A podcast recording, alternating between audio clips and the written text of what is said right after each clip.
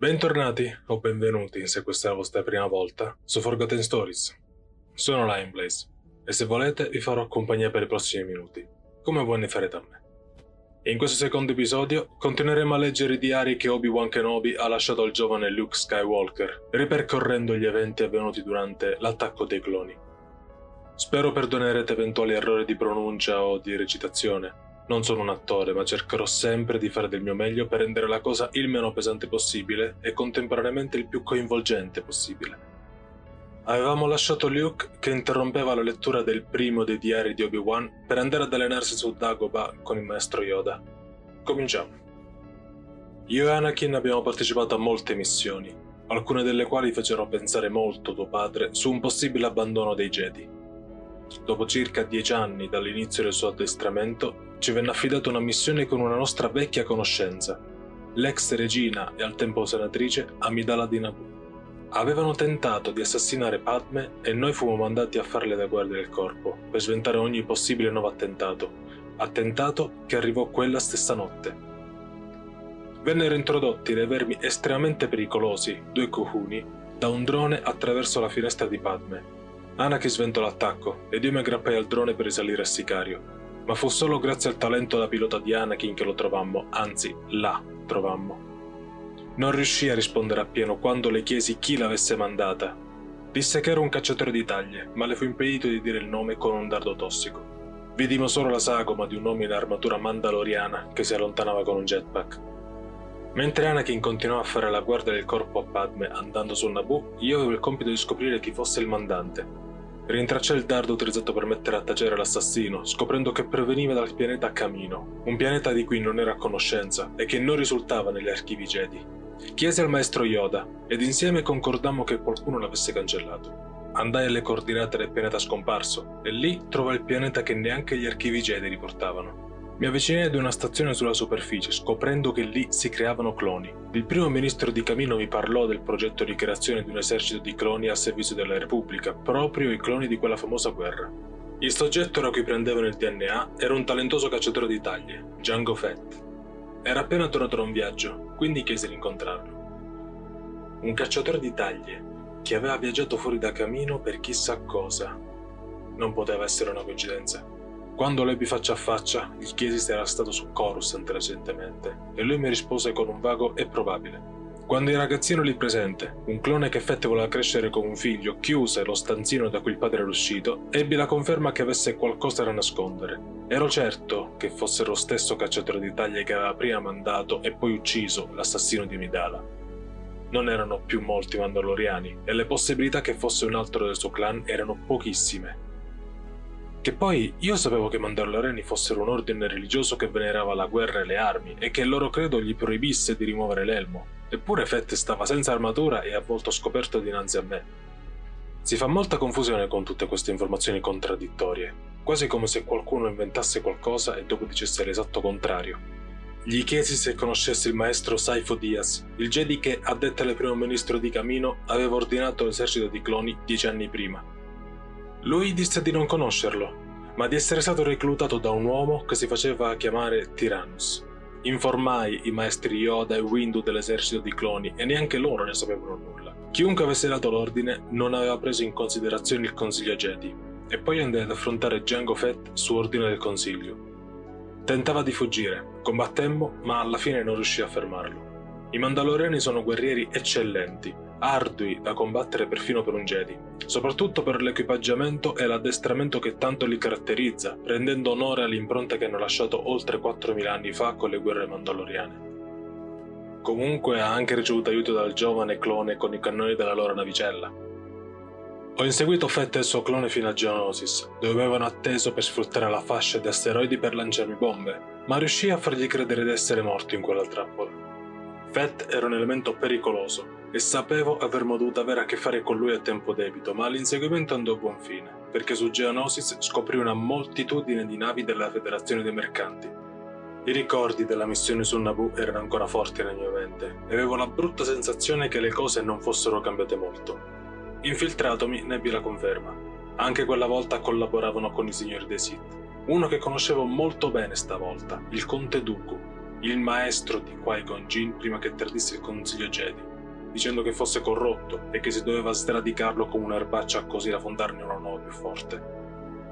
Era anche chiamato Darth Tyrannus. Forse era proprio lui quello che aveva ingaggiato Fett. Lo sapevi che per un po' è stato un vampiro? Lì spiegò al consiglio separatista, scoprendo che stavano formando un esercito ancora più grande di quello che avevano affrontato a Naboo, fondendo l'esercito dei droidi della Federazione dei Mercanti con quello del clan bancario intergalattico. E questi due gruppi diedero vita alla Confederazione di Sistemi Indipendenti insieme alla Gilda Commerciale e alla Tecno-Unione. Non ho idea del perché gruppi commerciali o bancari debbano volersi dare al terrorismo. Comunque, tentai di avvertire Coruscant, ma era troppo distante. Nel tentativo di mandare il messaggio al Consiglio Jedi inviandolo prima ad Anakin, che non si trovava a Naboo come gli dissi ma a Tatooine, venne attaccato a sorpresa e poi catturato dai separatisti. Dooku stesso mi venne a far visita durante la prigionia, dicendomi che la Repubblica in realtà veniva controllata da un potente signor dei Sith chiamato Darth Sidious, e cercando di convincermi a unirmi a lui così da sconfiggerlo. Era anche convinto che Qui-Gon si sarebbe unito a lui. Stolto. Anakin fece come gli dissi, inoltrò il messaggio al consiglio Jedi, ma poi fece di testa sua, come al solito, e venne a salvarmi per poi venire catturato insieme a Padme. Eravamo tutti stati condannati a morte nell'arena Petranaki, dove saremmo dovuti essere uccisi da delle creature aizzate contro di noi. Padme fu la prima a liberarsi dalle catene. È sempre stata incredibilmente scaltra, passi avanti a tutti. Nonostante anche io e Anakin riuscimmo a liberarci, fummo circondati dai droidi nemici rendendo impossibile il nostro tentativo di fuga. Eravamo in trappola, accerchiati dalla nostra morte metallica. Fortunatamente la risposta al messaggio inoltrato da Anakin arrivò. Tra gli spalti dell'arena decine e decine di spade laser di colore blu e verde si accesero, segno che i rinforzi del Consiglio Jedi erano arrivati. Coleman Trevor, Heathcote Kit Fisto, Plo Koon, Even Piel, Shakti, Lumina Ronduli, Ayla Secura, Barry Soffi, Kia di Mundi, c'erano tutti, con il maestro Mace Windu e la sua caratteristica spada viola che aveva fatto visita direttamente al conte. L'unico che mancava era Yoda. Con la cavalleria arrivata abbiamo cominciato la controffensiva. Windu riuscì dove io ho fallito uccidendo Django Fett, ma ondata dopo ondata i droidi arrivavano senza cenno di fermarsi, finché i loro fucili a plasma non fecero ciò per cui erano stati costruiti. Abbiamo perso tanti buoni guerrieri quel giorno. Devo la vita a ognuno di essi. Le perdite sono state tante, troppe, portando le nostre forze ad una manciata di elementi. Venimmo accerchiati, ma il conte fermò le truppe non so dire se fosse per utilizzarci come ostaggi, per tentare di convertirci al lato oscuro o per dimostrare di essere lui a controllare la situazione. Mi dispiace, vecchio amico, disse una volta capito che non ci saremmo arresi. Forse era tutta una facciata. Qualunque motivazione avesse, ha dato il tempo al maestro Yoda di arrivare con delle navi di trasporto cariche di cloni. Questi valevano il loro peso in oro. Grazie ad essi non abbiamo più perso altri Jedi quella giornata, a discapito della vita di alcuni di loro. Non voglio immaginare quanti problemi sarebbero potuti essere stati evitati se solo avessimo saputo, se solo fossimo stati a conoscenza dei pericoli che questa scelta avrebbe comportato, di quante vite sarebbero state salvate. Il loro intervento portò Dooku a fuggire verso la sua nave spaziale. Io ed Anakin riusciamo a raggiungerlo con l'intento di fermarlo, ma Anakin, sempre impulsivo e troppo fiducioso delle sue capacità, lo attaccò da solo, venendo colpito dai fulmini che il conte gli rivolse contro. Eravamo solo io e lui. Dooku cercò di fulminare anche me, ma sapevo già che la lama di una spada laser dona una perfetta difesa contro quella tecnica oscura. Dooku allora accende il rosso della sua spada. Di tutti gli stili di combattimento con spada laser, io ho sempre favorito la forma 3, Soresu, che si incentra principalmente sulla difesa in attesa di una breccia da sfruttare per colpire. Nonostante ciò, Dooku era illeggibile. Sarei dovuto essere io quello che avrebbe dovuto trovare un'apertura nella difesa del conte, ma la sua padronanza della forma 2, Makashi, incentrata sul duello con spade laser, lo favorì, trovando lui una breccia nella mia difesa e colpendomi a braccio e gamba rendendomi difficile il muovermi. Dovetti lanciare la mia spada laser ad Anakin, ormai ripresosi, che ora affrontava Dooku da solo e con due spade, ma la sua, quella verde, venne ben presto distrutta. Tagliato il cavo elettrico che dava energia ai dispositivi luminosi della zona, i due combatterono al buio. Visivamente era uno spettacolo per gli occhi. Il blu ed il rosso delle spade si muovevano nelle tenebre come se fosse in corso una coreografia studiata appositamente per l'occasione. Anakin attaccava impetuosamente Dooku trattava la minaccia come se stesse scacciando degli insetti, e alla fine interruppe quel combattimento a senso unico, tagliando il braccio destro del mio allievo. I movimenti di Dooku erano sempre stati particolari rispetto a qualsiasi altro Sith o Jedi che abbia conosciuto, aggraziati, docili, quasi come se fosse parte di una danza, e la sua spada laser, dall'impugnatura curva e perfetta per venire maneggiata come in mano ad un giocoliere, ne è la prova. Eravamo come ciechi che combattevano un fantasma, ingannati a seguire movimenti dettati da lui, bambole nelle mani di un marionettista. Giacevamo a terra, sconfitti, inermi e impotenti non potevamo fermare Dooku, ma non eravamo soli in quell'hangar. La luce del sole che entrava nella sala formò un'ombra. Orecchie lunghe e appuntite, una testa piccola attaccata a un esile corpo in vestaglia ed un bastone erano le cose che si potevano scorgere da essa. Il maestro Yoda era arrivato in nostro soccorso. Il conte Dooku era un suo allievo, uno dei migliori, e per dimostrare di aver superato nella padronanza della forza il suo vecchio maestro, tende le dita verso di lui emettendo dei fulmini, come fece precedentemente su di noi ma la conoscenza nostra non è paragonabile a quella di Yoda, che non ha neanche bisogno di una spada laser per difendersi da quell'attacco, bloccando con una mano e rispedendo la mittente. Anche stavolta Dooku accende la sua arma, mentre Yoda fa lo stesso con una spada laser adatta alla sua statura. Ho già detto quanto il conte fosse abile con la spada laser, molto più abile di tanti Jedi. Yoda era molto superiore a lui.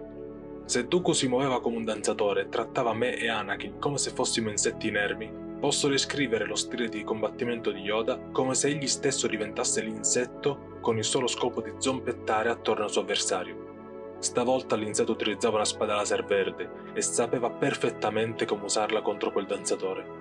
Non c'è dubbio che Duke avrebbe perso. Oltre ad essere un duellante incredibile, Yoda conosceva perfettamente lo stile di combattimento di Dooku. Quindi il conte passò a giocare sporco, facendo crollare un pilone addosso a noi, obbligando Yoda a interrompere lo scontro per salvarci. Dooku entrò nella sua nave e scappò. Avrebbe potuto uccidere Yoda facilmente, ma non lo fece. Non so dare una spiegazione. Forse nutriva ancora un lontano affetto verso il suo vecchio maestro, o forse non faceva parte dei suoi piani.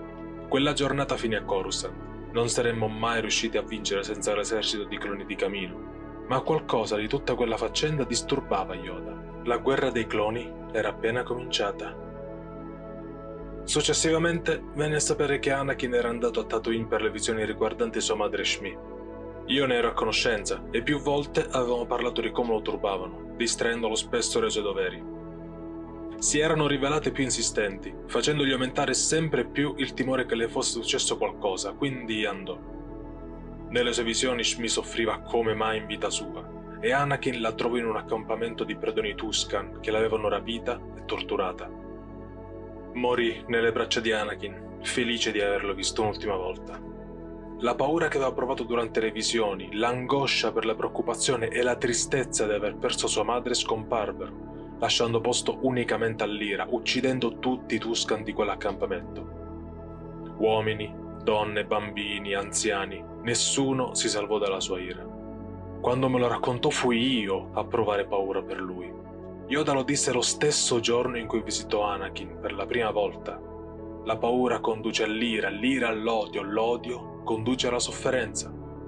La paura è la via per il lato oscuro. Fu l'inizio della fine.